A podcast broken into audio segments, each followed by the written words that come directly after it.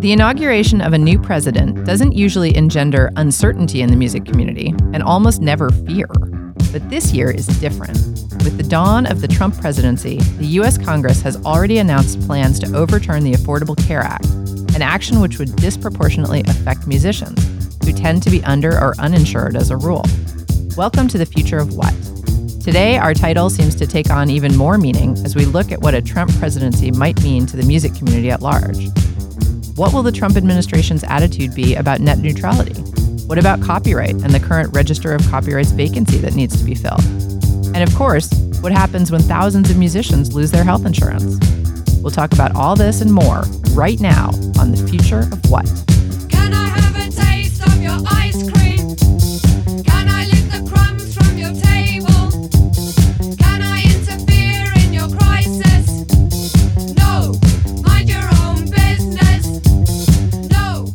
You're listening to The Future of What? We're talking to Kevin Erickson of the Future of Music Coalition. Kevin, welcome to The Future of What? Thank you so much for having me. So, we are having you today because you wrote a blog posting on the Future of Music Coalition's website, futureofmusic.org, about what musicians can expect under this forthcoming Trump administration. And I think this is a really important topic for our listeners because, as you point out in your blog posting, we kind of don't know a lot about what Trump's policy on, on a lot of things are going to be, but we know that there are certain areas that we should really be concerned with. So, do you want to talk about that a little bit? Yeah, you know, this election was unlike any that I've seen in my lifetime in so many ways. You know, the the first time we saw a presidential candidate make these kinds of explicit appeals to white supremacy. That's just little tiny matter of yeah, that that's that's new. But another thing that was sort of unique about it was how little the campaign seemed to hinge on policy questions. And because I think almost everybody in DC expected a different outcome, there weren't a lot of contingency plans made around what a Trump administration would look like in terms of policy on the, the broad range of issues that impact musicians. And so it seems like everybody I talk to, whether it's music folks or technology policy folks or media reformers, everybody's sort of in the same place of trying to construct, if not a, a concrete understanding of what it's going to look like, sort of to set our expectations and know what we can be ready for and know what we're going to have to organize around in 2017 and beyond. But beyond beyond those sort of concrete policy issues, and there are a number of them that we care a great deal about access to health care and health insurance, net neutrality, whatever the impacts might be on copyright, modernization, on federal support for the arts, whole range of things. What I say in the piece is that our greatest concern goes beyond any specific piece of legislation, and that we're just worried about our fellow citizens. We're horrified by this rise in hate crimes that we've seen over the last year, by the normalization of misogynistic language. We're worried about civil liberties. We're worried about basic respect for people of color, for immigrants, for the disabled, for LGBT folks. And in terms of the artist community specifically, we're really worried about a future where artists who aren't aligned with privilege and power may not feel free to raise their voices. Mm-hmm. And so I think it's important at this moment, before the Trump administration is actually in office, to have some really frank discussions internally in the music community about what we can do to defend each other. And, and so, you know, I'm excited by some of the things that I see happening, by the the way that organically artists and independent labels have been using their platforms to elevate the voices of some of those communities that could be particularly endangered or harmed, to help bolster the kind of organizations that are working on these kinds of issues to be resourced and to be ready to go right out of the gate in January. Because this stuff is important because music is not just about the business. It's not just about entertainment. It's it's about a whole lot more than that. I also think that music is often a source of strength to people who are protesting. You know, I remember my dad saying to me years and years and years ago, What is this rap music all about? you know? and I was like, Well, gee, dad, that's, you know, there's a lot of answers to that. And he's like, Well, what, you know, what is it these black people are upset about? And I'm like, Well, there's a lot to be upset about if you're black in America. And, you know, music is one way of protest. Like there have always been protest songs. Every oppressed group has sung protest songs. And I think that's an important thing to remember and something that independent labels can do right now is continue to help make those voices heard, especially in a time when we're really afraid that a lot of those voices are going to be silenced in a way that we haven't seen before, at least not, you know, in 150 years or something it's so horrible. I'm laughing because it's so horrible. Well, yeah, and and and to take a global perspective too, you don't have to look that far back. Our friend Ian David Moss, who is a arts writer and researcher, uh, has a blog called uh, Create Equity. He wrote something really interesting, sort of laying out what he says. I guess is that if Donald Trump wants a playbook for bending the democratic institutions of the United States to his will, he has a bunch of recent examples from which to draw. And he goes down this list of, you know, here's what's going on in Russia and in Turkey and Hungary and, and Israel. And in each of the examples that he documents ways that the arts, artists, and media are among the first to be singled out when an authoritarian government seeks to impose itself on the people. So some of these arguments, you know, when Trump is going after Hamilton or Saturday Night Live or, or other kinds of free expression issues, people have said that these things are a distraction from the actual policy making and that we should be focused squarely on what his policy plans are going to be. And from my perspective, I don't think you can really separate the two. Like the, the, the attacks on artists and artists' ability to express themselves in the way that they see fit are as central to the idea of freedom as as policy is. I think that you can draw a pretty straight line, and we have evidence from all around the world, I guess, at this point that that's the case. That there's attacking artists who are raising their voices is one of the first things that happens. Yeah, and you can say the way has been paved for this for years with Republicans cutting funding to arts programs in schools across America. You know, I mean, the, this isn't like a brand new thing. Right, right. We have always worked on a bi- bipartisan basis at Future Music Coalition. We've always been able to find people on both sides of the aisle that are responsive to these ar- arguments, that are, that are able to see the value and support from, for the arts, regardless of what their party is. But there is a point at which the dynamics what this administration is about and how that might differ from any Republican administration that we've seen before, like this starts to become real, real vivid. Mm-hmm. Absolutely. So, and one of the opportunities there is to sort of use some of the one of the reasons that it's important to be, develop a capacity. You know, this is not something that has come naturally to me. I, I approach this work is it's fine for me to be candid about it. I'm a like lefty progressive that grew up with indie rock, and that's been formative for like my personal politics and my values. But it's been really like helpful for me to learn how to talk to effectively with Republicans and find common ground with Republicans in Congress, even though we might disagree on a whole range of things. And that's allowed us to get get things done in a way that's genuinely like finding common ground. You know, like an example that we always point to is like getting Sam Brownback, the extremely conservative senator from Kansas, to get on board with the idea of the Local Community Radio Act and become a big supporter of community radio. And despite not having a lot of common ground with him on a whole range of social issues, understanding that there is mutual benefit in creating infrastructure around media and letting local communities elevate the voice of their communities. You can do that and you can find that kind of common ground. And and so this is sort of a point where like working effectively with people in both parties of Congress. So if we do run into problems with this administration around the freedom of expression, we can get pushed back and and and try to hold the administration accountable using relationships in Congress from both parties. Yeah, I mean that would be ideal. Let's talk for a second about some of the specific issues. For example, you talk about in your post that you guys did a joint piece of research in 2013 to discover how many musician respondents to your survey were uninsured, and you found that 53% were uninsured, and that was in 2013 prior to the implementation of the Affordable Care Act. Did you guys have any statistics on how many musicians ended up becoming covered? You know, we can only speak to that anecdotally because since the act passed, it's been difficult to get funding to replicate the research. Mm. But that is a really interesting research question. Anecdotally, we know that the Affordable Care Act was in, intended to target just this population, low income, self employed individuals and their families. But a lot of musicians fall in that category. And anecdotally, lots of my friends and peers were able to get insurance for the first time aren't able to put numbers on it at this yet. As we find ourselves defending the law now, maybe that'll change and maybe we can find the right foundation and we'll step up to fund that research.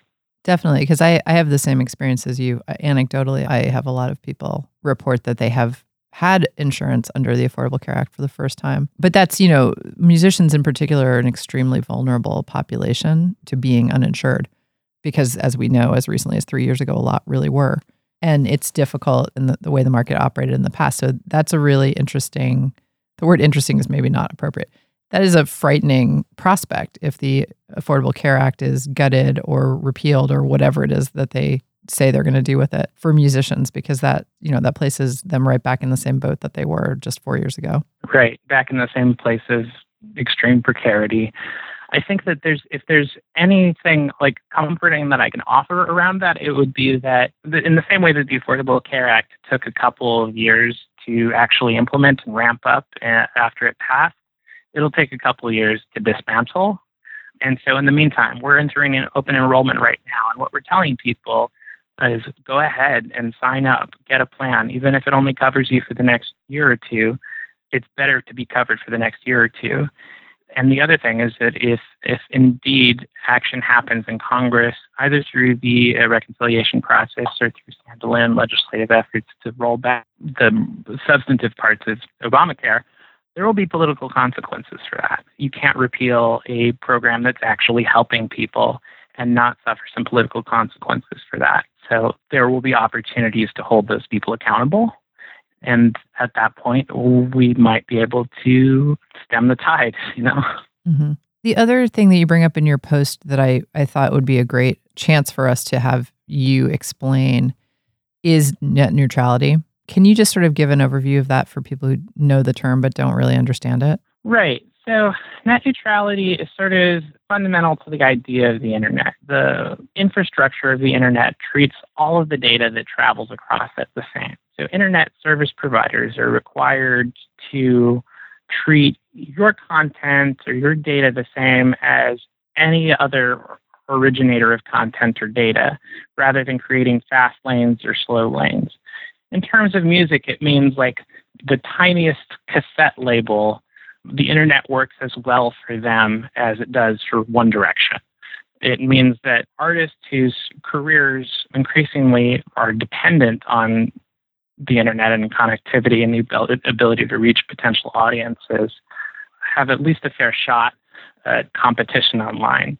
And so their ability to reach those audiences isn't is you know hopefully dependent upon a competitive marketplace rather than just a relationship with whatever corporation or whatever corporate partnership would happen between an, an internet service provider and I don't know, a major label or something like that. And so musicians and independent labels and other art supporters had backed this concept of net neutrality for a long time, even before the term net neutrality was made up, and fought really hard for tough net neutrality rules for more than a decade. There's been legal battles over it. Went to the courts, went to the FCC, finally, in February 2015, the FCC, the Federal Communications Commission, voted to approve net neutrality rules, which invokes Title II of the Communications Act, which basically gave them strong, forceful authority to actually make this the rules of the road. There have been a bunch of congressional attempts to roll that back or to block the new rules. There are many in Congress that take the ISP line that if, if the internet service providers can make more money by creating fast lanes and slow lanes, they should be allowed to do that, regardless of the impact on competition. But because of the threat of the presidential veto, those attempts to roll that back haven't gotten anywhere. And now we don't have that protection anymore. Donald Trump has been pretty forthright about his opposition to net neutrality. He appeals to these sort of vague free market principles. His transition team point person on technology issues has been Jeffrey Eisenach, who's the guy from the American Enterprise Institute, which is a big elite Republican think tank. And his previous clients include people like Verizon, you know, just the kinds of companies that have a lot to gain from throwing net neutrality rules out the window. So that's a pretty clear threat at this point. Now, it could happen through congressional action or just through the people that Trump appoints to the FCC that these protections start to be rolled back. But there's going to be opportunities for musicians to speak out about that, to continue to make the case that they've made for the last 10 years because the FCC is built on process and data gathering. They are required to have public comment periods and they're required to respond to public commentary. And so when we get to that point, there's going to be need to be a, a renewed push from the entire music community.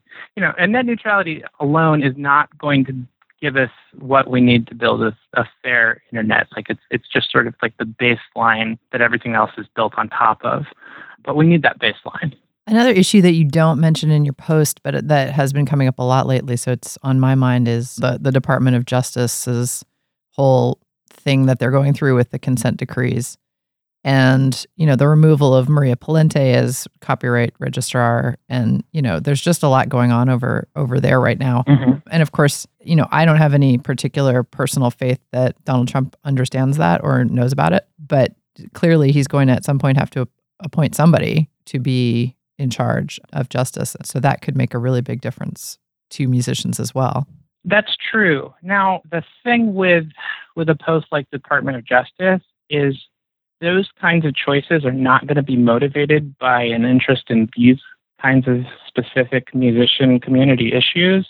They're going to be, you know, we might end up with somebody who's great on those issues, or we might end up with somebody who knows nothing about them at all. It's just another another front that we're going to have to be watching closely. Fair enough. we're going to have to be watching on a lot of fronts, it seems. Yeah, it's going to be a lot of juggling, a lot of vigilance, and a lot of pushing back. Uh, and I think that, and I think that musicians are, are uniquely equipped to do that. Luckily, that sometimes that these these processes can be really opaque and challenging. And just one one of the reasons I really appreciate the work that you do with this show uh, to to sort of illuminate the real world consequences of these things that are happening happening behind closed doors in Washington, because they do have impacts. It's going to be a wild until we know more about what those impacts actually are. But you know, we're gonna we're just we're gonna continue making the case, and we're gonna continue insisting that musicians have a place at the table. Well, on that note, that was a, a nice place to end. Kevin Erickson is the National Organizing Director of Future of Music Coalition. Kevin, thanks again for being with us on the Future of What today. Thank you so much.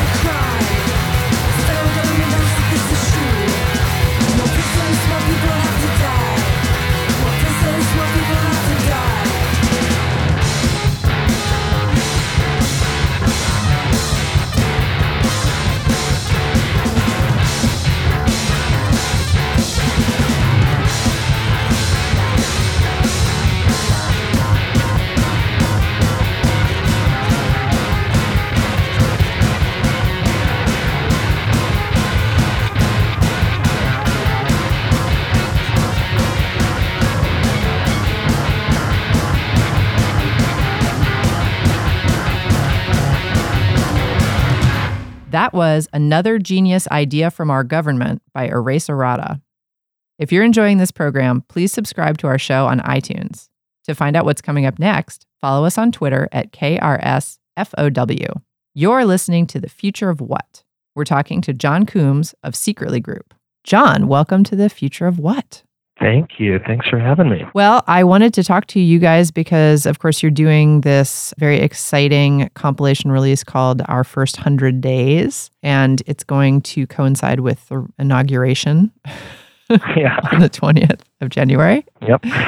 So tell us all, tell all the listeners what Our First 100 Days is and how they can get it. Yeah. So our first hundred days is a compilation. Where we've partnered with Bandcamp on it, where in a subscription format for a minimum donation of thirty bucks, I will get you all 100 songs. We're doing one song per day for Trump's first 100 days in office. These songs are not necessarily explicitly political, but they're new or unreleased or rare, tough to find tracks from a big slew of artists.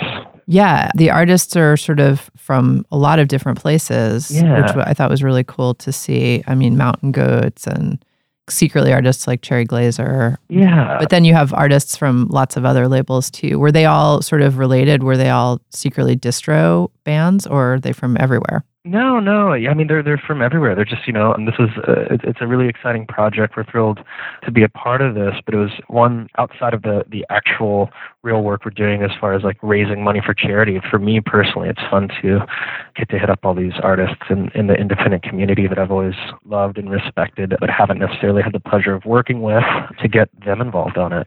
Yeah, no doubt. So tell us about the inspiration for this. You know, some of us listening are not going to be too shocked that there was an inspiration for, for this, but just go ahead and, and uh, detail it for those other people. Yeah, so I obviously was hoping the election was going to turn out differently. And then the following day, Was walking to lunch and felt this jolt of inspiration, I think, as a lot of people in the music community did, to try and figure out a way to help. And I was like, oh, we, we could do, you know, one song per day for Trump's first 100 days. And I sat at lunch and I was really inspired by it. And I was firing off emails to everyone at the office to quickly, maybe like 15, 20 minutes, be like, wait a second, I'm pretty sure Jordan and Dave did this with their 30 days, 30 songs. This isn't my idea. And I, I called them up and was talking with Jordan. I was like, hey, this is what we're thinking about doing. Would you guys be interested? And they were quick to say yeah. So we've partnered with them on it with the 30 Days, 30 Songs. That's Jordan Kurland from Zeitgeist Management and Dave Eggers, the author. And the two big points of differentiation for our campaign is one, like I mentioned earlier, these songs are not necessarily explicitly political, leaning one way or the other. Two, there's a really heavy charitable component. So back to this idea that, you know, for a $30 minimum donation, it'll get you all 100 songs. That money is going to a few different charities benefiting the climate, reproductive rights, immigration, LGBTQ community, impoverished communities in southern Indiana, and then RPM, which is a great partner in music for, for the music industry who essentially acts as a middle person between the industry and charities. Yeah, we've spoken to people who've worked with them before and they're really cool what they do. And I like it in particular because the groups that you guys are sponsoring with this, that you're supporting, are kind of out of left field a little bit. They're not yeah. You know, it's not specifically like Planned Parenthood. And I think that's really cool because everybody kind of immediately thought, or at least many of my friends immediately thought, like, who can we give to? Totally. Who's the right place for us to be putting dollars if we want to register a protest at this time? Yeah. And, you know, a lot of us are sort of like, uh, Yeah. right. I don't know. Yeah. So this great totally. that you guys have pulled together these organizations so now people at least find out about them and can and can contribute to these directly. That was a large part of the reason we we decided to go with RPM Jess there, who, who's incredible, um, just has an incredible lay of the land of different charities. I mean, if you notice, these charities cover a lot of the same ground that Planned Parenthood does. All, all above all, for example, covers reproductive rights. NRDC, the People's Climate Movement, who, who we're working with. So there are a lot of these charities that we're reading about and have been reading about since the day after the election but a lot of those bigger ones get the majority of the spotlight when when people are wanting to help out and so we're just trying to help out some smaller ones who need who need just as much help as the bigger ones Yeah, just sort of philosophically, I mean, I think all of us in the music business sort of always have believed that music can change the world. Yeah. But these days seem kind of dark. Mhm. And, you know, I just wonder where are you at with that right now in terms of your personal feelings? yeah I, I i'm back and forth quite a bit there's some days where i feel like i can't dare look at a screen because chances are i'm going to get infuriated by something that the president-elect has said or that friends or, or family are thinking and there are other days where i'm in, incredibly hopeful. It's it's a 50-50 balance, I'd say. But um, you know, with this project, I'm hoping a, a big goal for us in this was to not further any divide, to not widen any sort of gap between left and right or red and blue, and I'm hoping that this will help achieve that. You know, I'm, I'm hoping that it can serve as some sort of bridge, however small, that we can do that through this project. Yeah, no, I think that's great. And I, I totally agree with you. I, I live in a very red area of a blue state. Mm-hmm. And I have some really close friends who are very conservative and all voted for Trump and are all really happy right now Right. that he's going into office. And so it's been really educational for me coming from New York City to have this experience and Mhm. know these people and care about these people.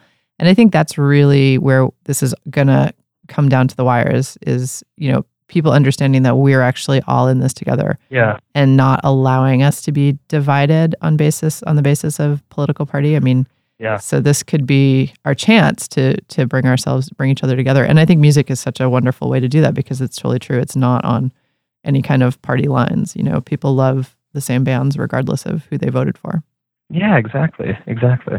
So yeah, what you guys are doing is really cool and we are excited about it. Yeah, the reaction has been incredible so far. In just the first few days, we're we're, we're inching towards 20 grand raised already. Wow. That's fantastic. Yeah, I'm really thrilled with that. You know, and our, our average donation is is above the thirty dollars. I believe it's around 34 bucks. So people are actually spending a little more than we're asking them to, which is always always a pleasant surprise, especially coming from a music background. But uh, but yeah, yeah. I'm, I'm we're really thrilled. How are you guys dividing it? Are you going to divide it amongst the six or seven charities Yeah. just equally? E- evenly. Yeah, exactly. Cool. Yep. That's awesome. And how long is it? Are you going to wait until the 100 days are over and then pay out the money? Is that how that works? Yeah, well, that's that's uh, interesting you ask. You know, I think uh, we're we're toying with the idea of maybe.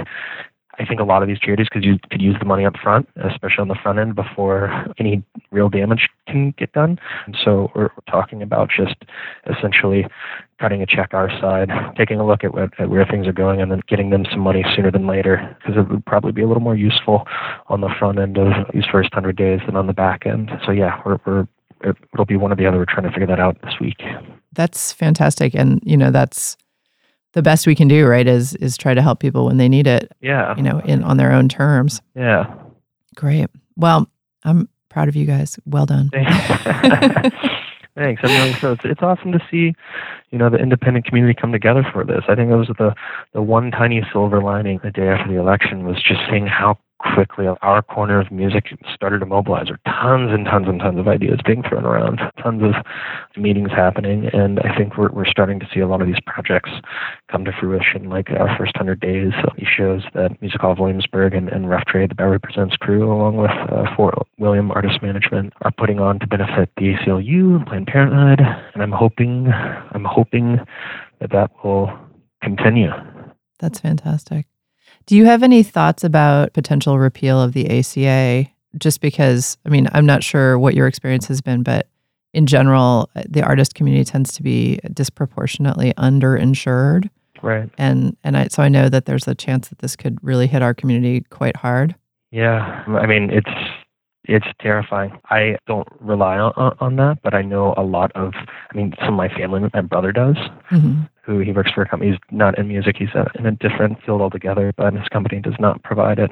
It's really terrifying. And then I know half of the people, more than half of the people I work with, considering the more than half of the people I work with are artists or rely on that daily. It's really scary. Yeah, and it's going to affect those of us who, you know, because I'm an employer, so I give healthcare benefits, but Right. the health insurer that we have been using has already announced that they're leaving the market. So it could really, I mean, that's going to be April, right? So we're just like, uh, and we're literally just, you know, giant question mark because we don't know who's going to be in the market. We don't know what Right. the the state of the market's going to be.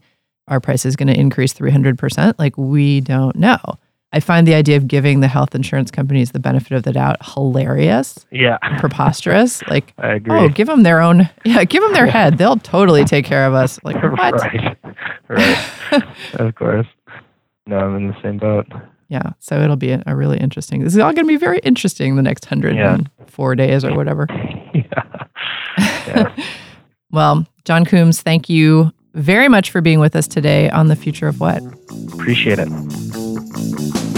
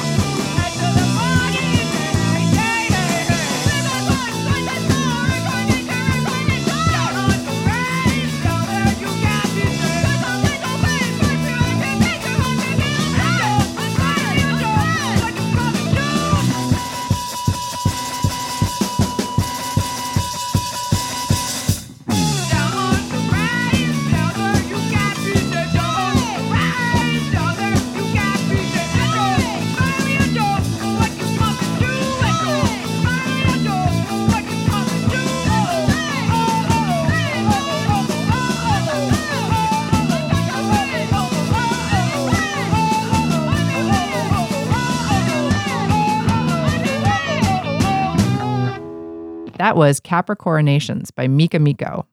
You're listening to The Future of What? We're talking to Jana Hunter of the band Lower Dens. Jana, welcome to The Future of What? Hi, thanks for having me. So, our podcast and radio show come out on Fridays, and this Friday is Inauguration Day. So, we really wanted to make sure we had something where we talked to musicians about the potential effects of this upcoming, slightly unbelievable Trump presidency. So, I really wanted to talk to you about what effect you think this is going to have on you as an independent musician. Do you mean in a kind of a, a really broad sense, or do you mean in specifically like pertaining to health coverage? Well, I think definitely we want to talk about health coverage because obviously Congress has already said they're starting to repeal the ACA. Yeah. So yeah, let's let's start with that. What what effect would that have on you? It's something. It's something of a mystery because they haven't said what, if anything, they're going to replace it with, or they. I guess they've said we're going to replace it, but given no specifics, I can only imagine that it means going back to what it was like prior to the ACA, which was in my case not having health insurance and just kind of hoping not to get sick and paying an arm and a leg for the prescriptions that I have to have to be a you know functioning person. So the ACA actually changed that for you. I mean, you you pretty much were in a in the same in that boat that we find a lot of musicians in prior to the ACA, where you just didn't have health coverage and you had to pay out of your pocket for expensive prescriptions.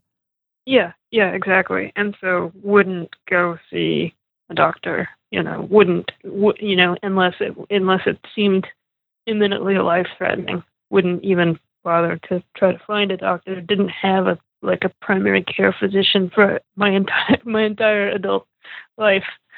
You know, the few instances that I've had to go see somebody because of it, you know, whatever extreme pain or something, I just I end up going to the ER, which is it's just not a way to it's just not a way to live taking those kinds of risks. But you know, you accept what you have to do. Right. So what did the Affordable Care Act allow you to do? Like how did your life change with that with the ACA?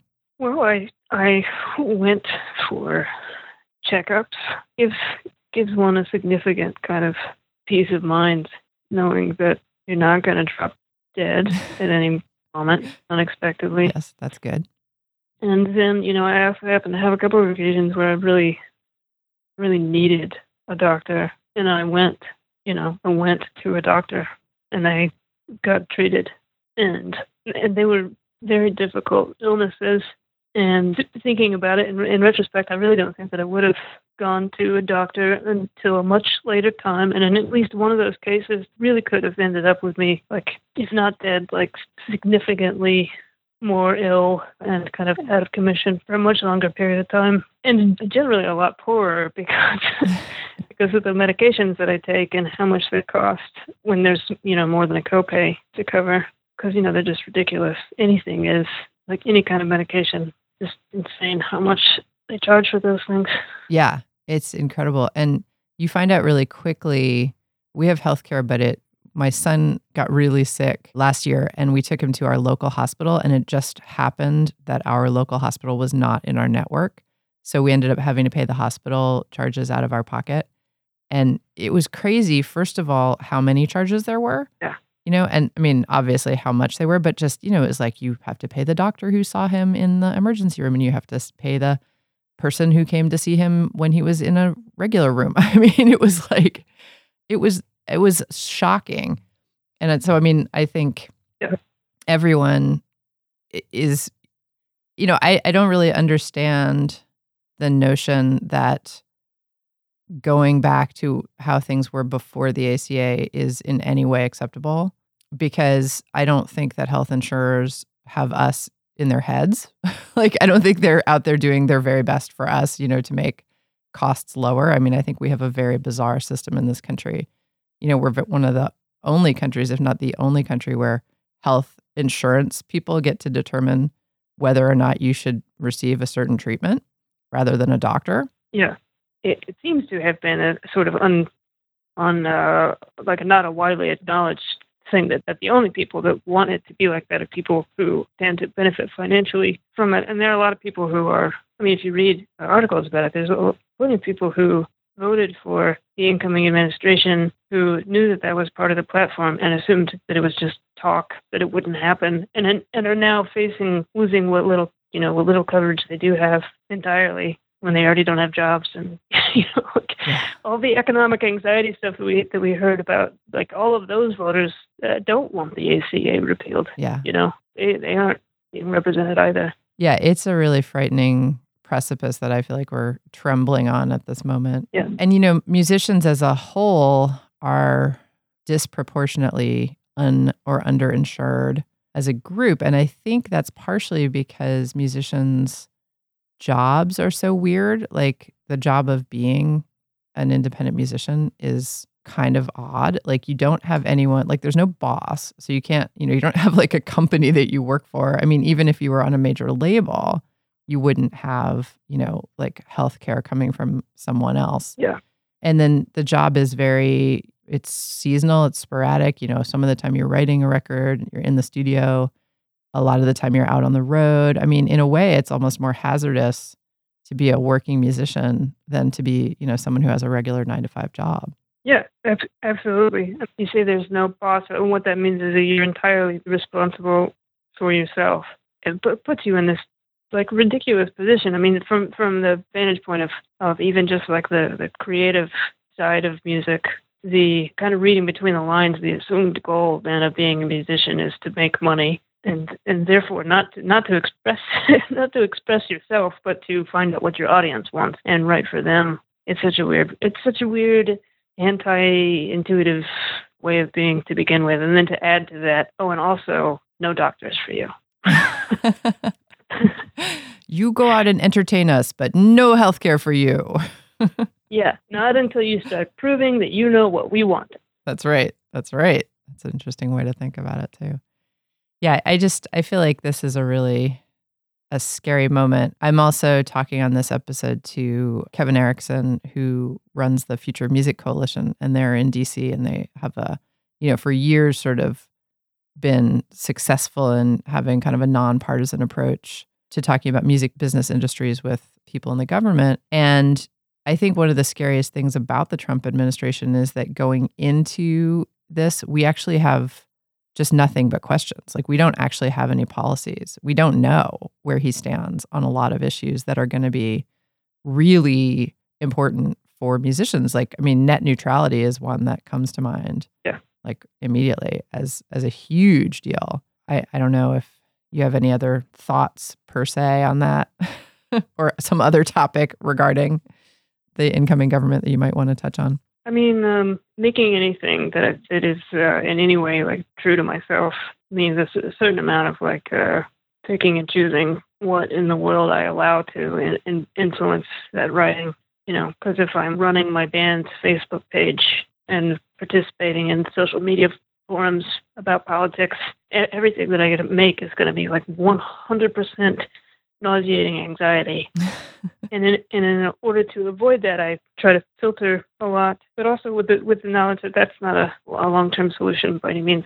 So right now, I'm trying to make as much music as I can without worrying about too much of that because it's out. You know, as far as I as far as I know, it's like essentially out of my control. I did what I could, and I participated in the election and, and encouraged people to vote for Bernie Sanders, and then it went this way and I don't know what's gonna, you know, I don't know what's gonna happen. But somebody told me a story a long time ago about you go on a uh, Hawaiian vacation, like the three days before your vacation, you're incredibly excited. You, you know, you might be like going about the like mundane tasks of, of uh, your normal life, but you're really excited because you know Hawaii is on the horizon, and then you get to Hawaii, and the last three days of your vacation, all you can think about is like the drudgery that you have to you have to return to. so I'm trying to be present in the moment so that I don't think about how like the vacation is over, you know. And this is the uh, the end of what we what we thought of as limited freedom, but we don't even know what that meant, you know. Interesting. Can you tell me more about what you think about that? I think a lot about what motivates people, and it, and it frightens me a lot what I think motivates the current administration, and it frightens me even more the uh, kind of like sycophantic behavior of the GOP as regards that administration and the like rewriting of language that's happening both coming from that administration and in response to it from the, the press who already kind of adapting a kind of a more prescriptive approach to the commenting on the state of things rather than, than a descriptive approach. I, I tend to look at all those kinds of things and feel very generally pessimistic. But as far as that impacts me personally, I don't. It's too, it's almost just like too much for me to really to to to think about. I worry about what it's doing to my you know my relationships with my conservative family members, and I and I worry about a lot of that, like divisiveness and people so motivated by greed that they like take all choice away from other people without them even knowing it. You know, like it, abstract ideas like that that I think are really coming to fruition, but really difficult to grasp and even more difficult to act against without kind of abandoning the rest of your life for like political strategy. I feel like I'm talking like an insane person, but this is this is what happens to me when I start thinking about it, you know. Yeah, I think a lot of people are feeling that way. I know I feel that way. I I like what you said about, you know, how do we get through this without damaging our relationships with our conservative family and friends? And I feel like that's something that I would like to focus on is the points of unity. There has to be at some point, you know, common ground where there are things that we all hold dear. I think the thing that's scaring me the most is how much of, you know, I think the people who voted for Trump assume that it's going to be a 99.9% business as usual and maybe 0.1% weird Trump stuff and that we're just going to stay the same and America is just going to move forward and everybody's going to get up in the morning and eat their Wheaties and Cheerios and everything's going to be totally normal. And oh, yeah, Trump says some weird stuff, but like really nothing's going to change. And my fear is like, I think change is going to happen. And I think it's going to happen a lot faster than that. But I just wonder when people are going to pay attention. Uh, yeah, like historically, that's the pre- prevailing mood prior to any impending re- regime change. People assume, you know, like, oh, that's too crazy that's why would anybody do that? It doesn't make any sense.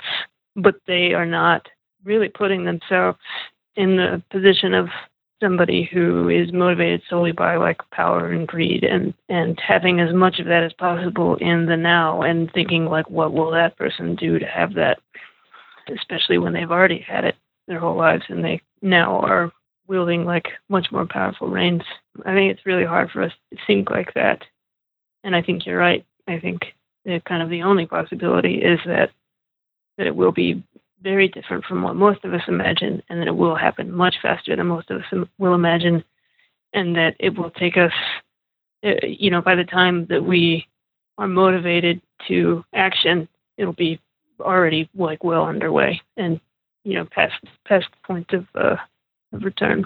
Yeah, I just I mean I know this is totally not what we should be talking about or doing, but you know, my my mind keeps going to like the normal German people who were interviewed about, you know, do you know that there's a train that passes your house that takes Jews to a concentration camp? And they go, they would say, oh no, that's not where that train goes. You know, I mean, that like people were just completely in denial about the reality of what was actually happening. And I feel like yeah. I'm terrified because I feel like that could happen here so easily we've already decided that the media lies. Like, did you notice how that happened in five minutes? Like now everyone's like, oh, everything you see on the news is fake. It's now all called fake news. Yeah. So you now you can't believe anything that any of the news outlets say. Yeah. So what do you believe? I mean, it just becomes instantly like, so there's pictures of people dying in the streets. Oh, those aren't real. That's just fake news. Yeah. Like, where do we go from here? I'm completely panicking. I'm sorry, this interview has just totally gone down the drain. no, no, no. I mean, uh, how can it not? Like, how can we not talk about this stuff? You know, like the Nazis invented propaganda, but we perfected it, and we've been doing it for decades. We're so primed for, yeah. for that kind of behavior. And yeah, there's another. There was a quote that I I tried in conversation with with one of my family members who uh, who voted for Trump. You know that I uh, I think that like the son of a Holocaust survivor saying the nicest people make the best Nazis. Ugh. Yeah because they are the ones who who are, can be so powerfully in in denial. And I know I'm not getting that quote right. I really want to find it and send it to you. But it, but I mean, you get my point. Totally. Yeah. Yeah, no, and that's what it seems like. You know, I these conservative friends that I have are lovely, lovely people who really do care about others, but somehow they didn't have any problem with anything Trump said. just Yeah. like I, you know, my brain just melts at that point. I don't know. I think now would be a great time for us to get invaded by aliens and taken over. That's what I think. I was I was thinking that too. I can't remember what movie I was watching. Oh, I was watching that terrible Independence Day Yeah. sequel yeah. and thinking and thinking and it was it was like the you know the second aliens invade movie that I'd seen in a while and just just, just being pounded over the head with the idea that like the only way humans come together is that we have like a a foe we have to face together. And Right. There's you know there's there's no other possibility except for us to band together. That's the only way that we survive. I don't want to, to believe that that's true, but I don't know if it matters because I do think that a lot of people believe that that's true because they don't trust each other, you know. And, and I mean, I feel like that's what it boils down to with the kind of isolationism and panicky greed that is, you know, in in the administration and the air right now. Is that there's just a complete void of trust of your fellow human being. Yeah, there's a lack of trust and there's also a bizarre feeling of scarcity. It's like everybody is trying to grab the last gold coins. You know what I mean? And it's like, really? It, what happened? Did I miss something? Is this it? This is this is the last pile of money that exists and we have to grab all the rest of it? But I guess that's the the end the end game of capitalism at some point. Yeah, perfect growth. Yeah. Perfect growth. Yeah. Capitalism slash cancer. Same goal. Yeah. Same goal. Well, on that fabulous upbeat note, Jana Hunter, it really has been a pleasure to talk to you today You too. on the future of what. Thank you so much for joining us. Thank you for having me. I really appreciate it.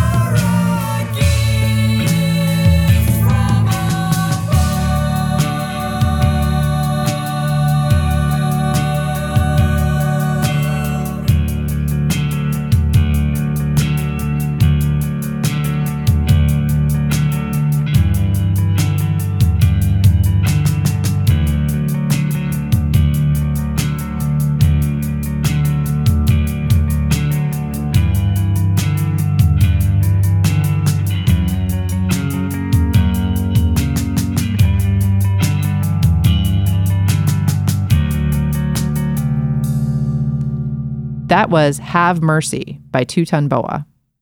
You're listening to The Future of What? If you're enjoying this program, like us on Facebook and become a subscriber on iTunes. And that's our show.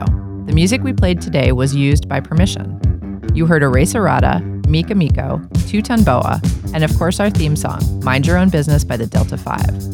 Subscribe to our podcast on iTunes. For more info on our shows, check out our website at killrockstars.com slash the future of what. Our program was engineered by Brent Asbury at Beta Petrol and is produced by Will Watts and Anna McLean. I'm Portia Sabin, president of Kill Rock Stars. See you next week.